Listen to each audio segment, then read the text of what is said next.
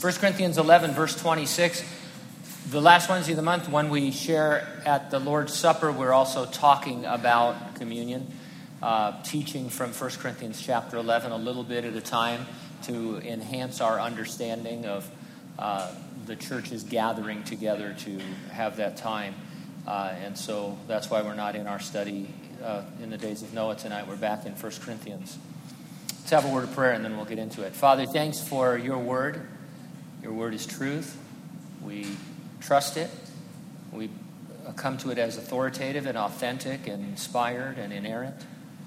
We want to know what it says and what it means by what it says so that we um, can walk confidently, Lord, in uh, our faith and also in our practice of our faith, doing things like sharing at the Lord's Supper.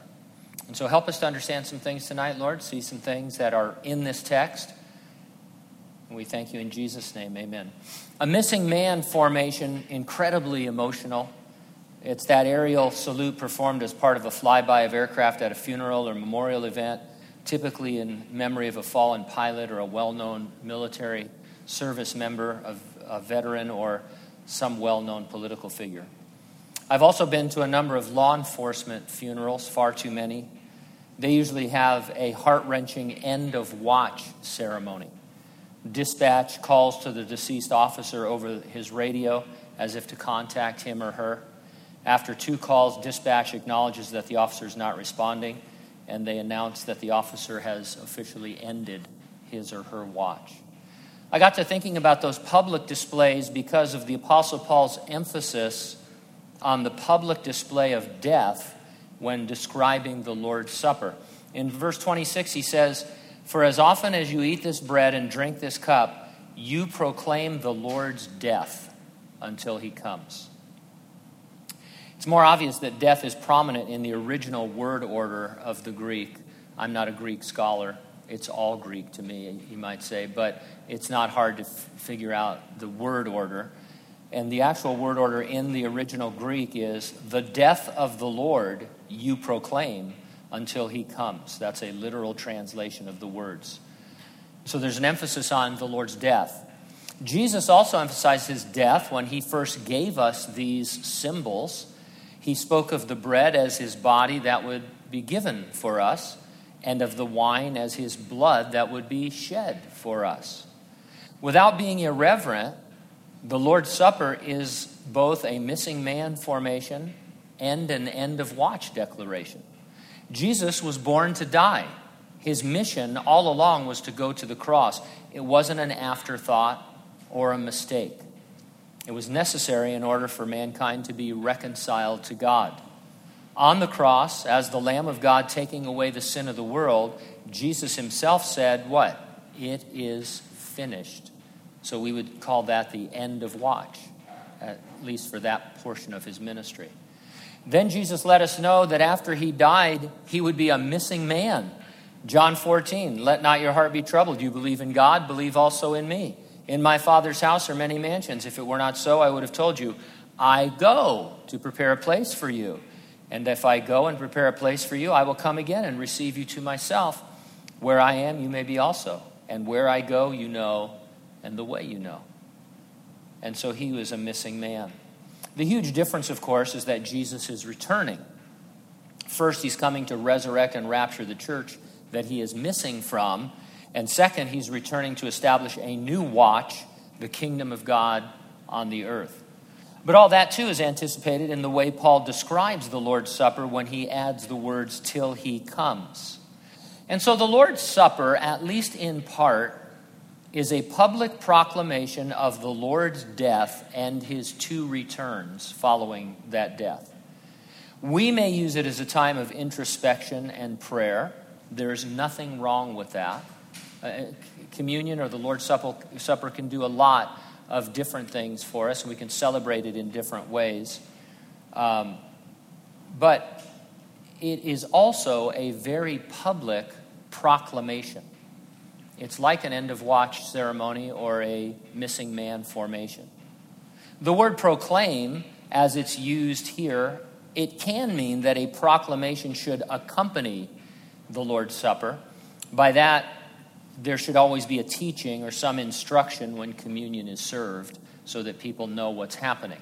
And that's a good idea, but more likely, Paul had in mind the other way this word proclaim can be used. It can mean that the supper itself proclaims things in its symbolism. As you see what's happening at the Lord's table, it is making a proclamation. It is, in fact, meant to communicate without words the death and the returns of Jesus, and therefore how we ought to live in between is also highlighted. Think of it this way let's say a non believer, having no previous church experience ever, came to church for the first time. At that service, they were exposed to Jesus' simple explanation of the elements take, eat, this is my body which is broken for you. Do this in remembrance of me. And this cup is the new covenant in my blood. This do as often as you drink it in remembrance of me. Wouldn't the non believer understand the ceremony as proclaiming the Lord's death? The cup, the elements, all speaking of his death. An astute observer might also grasp that in taking the elements, you were identifying with Jesus in his death. You were, in fact, dying with him. He died, you follow suit and die along with him. But in dying with him, you remain alive, obviously, to serve him until his return for you.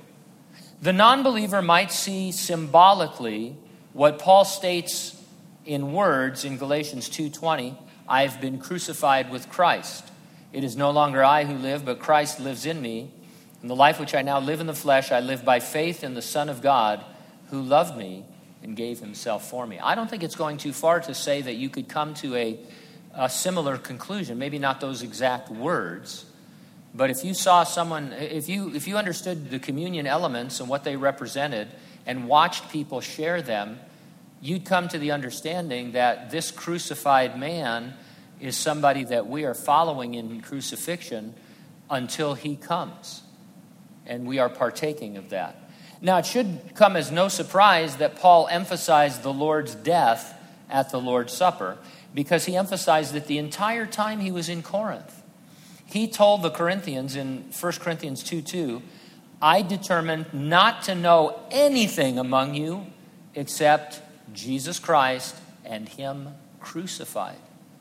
Now, Paul taught a lot more than crucifixion. In chapter 15, for example, he presents the gospel and he gives a masterful apologetic for the resurrection. He also describes the rapture, too, in words that we still quote today. His main emphasis, however, in Corinth, his theme was the death of Jesus Christ and how it applied to believers. He said that uh, the Lord, uh, we would surmise that the Lord put on his heart because he says, I determined, he must have determined that in prayer, that I was going to emphasize the death, the, res- the death, the crucifixion of Jesus Christ. Because that's what the Corinthian church needs to hear. So, in all the other preaching that he was doing, whether he was talking about the resurrection or whatever he was talking about, he was always talking about the death of Jesus. Applying this Christ and Him crucified theme to communion, the death of the Lord reminds us we are crucified with him. Reminds us we are to daily bear the cross. It's a strong picture of dying to self. Paul said we are to always carry about in the body the dying of the Lord Jesus, that the life of Jesus also may be manifested in our body. That's from 2 Corinthians 4:10. William MacDonald commented on this said, "The life of the servant of God is one of constant dying." This is immensely practical. Any of the difficult situations occurring in Corinth could have been resolved by living as though crucified. For example, we mentioned this on Sunday morning. The believers were suing one another in public court.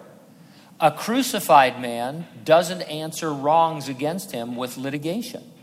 Being dead to self means I forsake my rights when I'm wronged in order to not bring reproach upon the name of Jesus. A crucified man doesn't wrong others. He doesn't treat them in ways that would incite them to want to take him to court.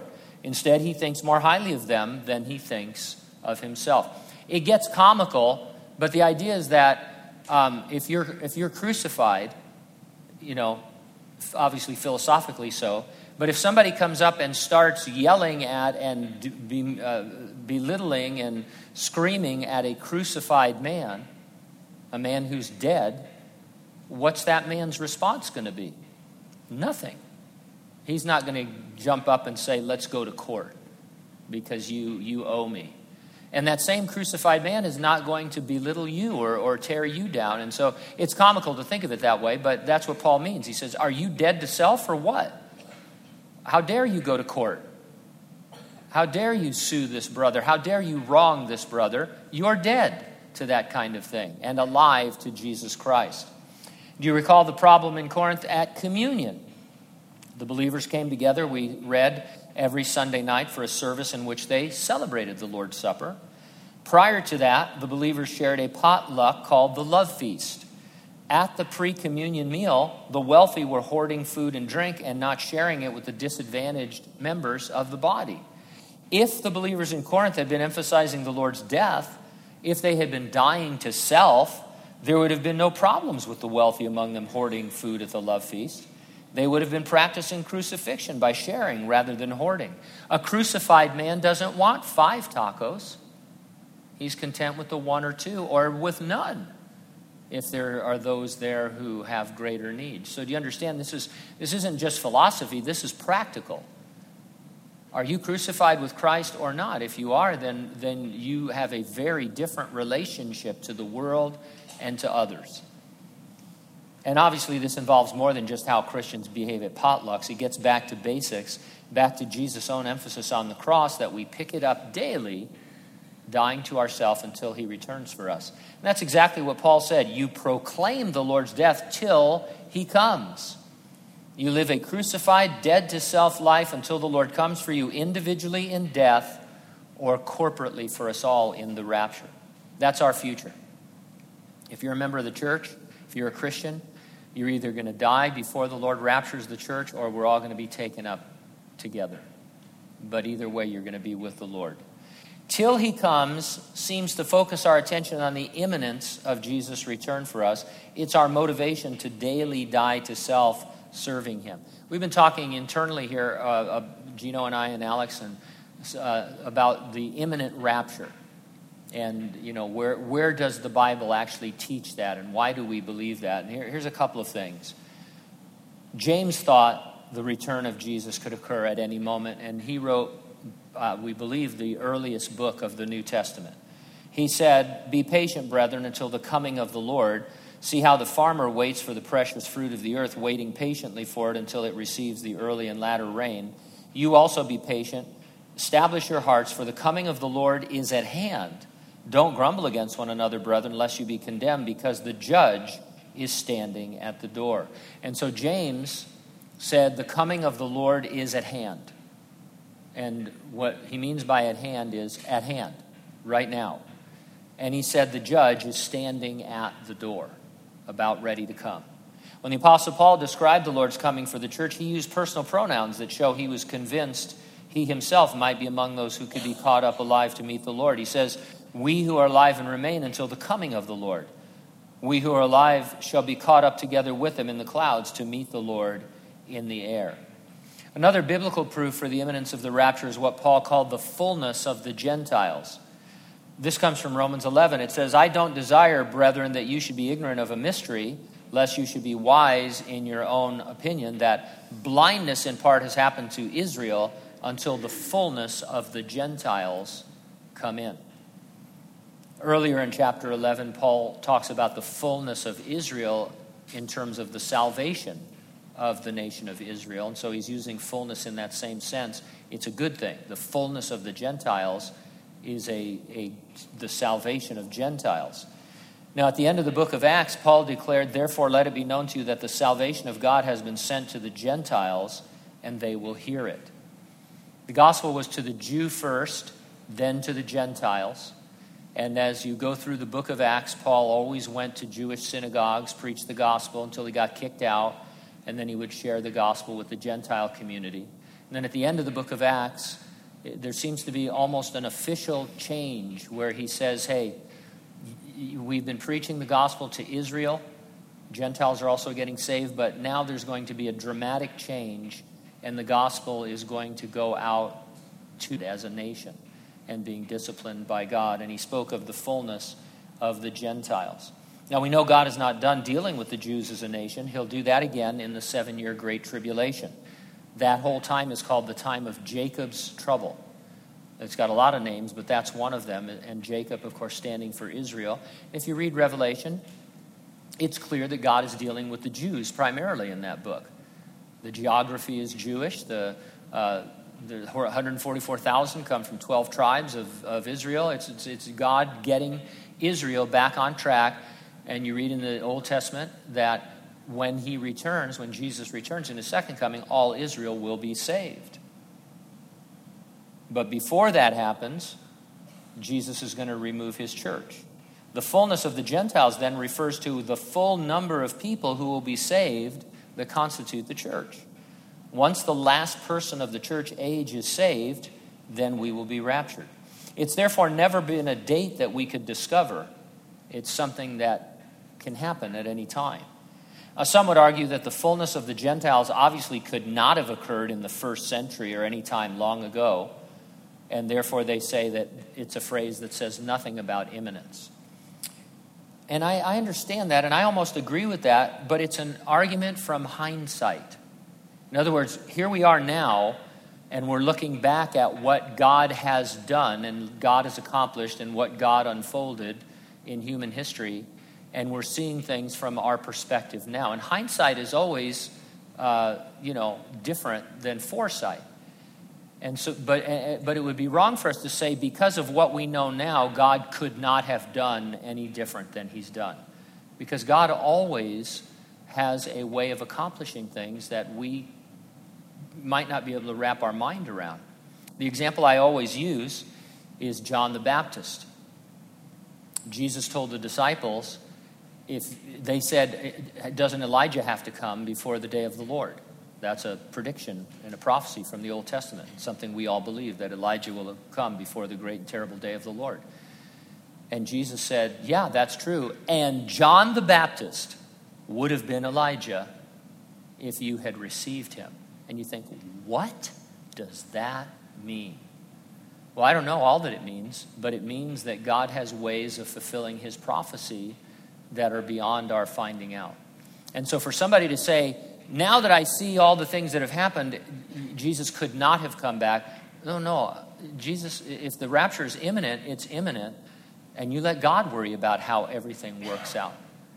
And so um, the fullness of the Gentiles is a very important uh, aspect of why we believe in the imminent rapture. Knowing the Lord could return at any moment encourages me to the kind of dying to self behavior worthy of a disciple of Jesus Christ because I want to be occupying when he comes, busy with his work, doing his will. If I'm at the communion table, I don't want to be drunk hoarding my food, basically, which is what the Corinthians were doing. I want to be up in my right mind, having shared a great meal with brothers and sisters in the Lord from all walks of life, from all ethnicities, proclaiming that I am dead with Christ and that while I wait for him to come, I will live a dead life.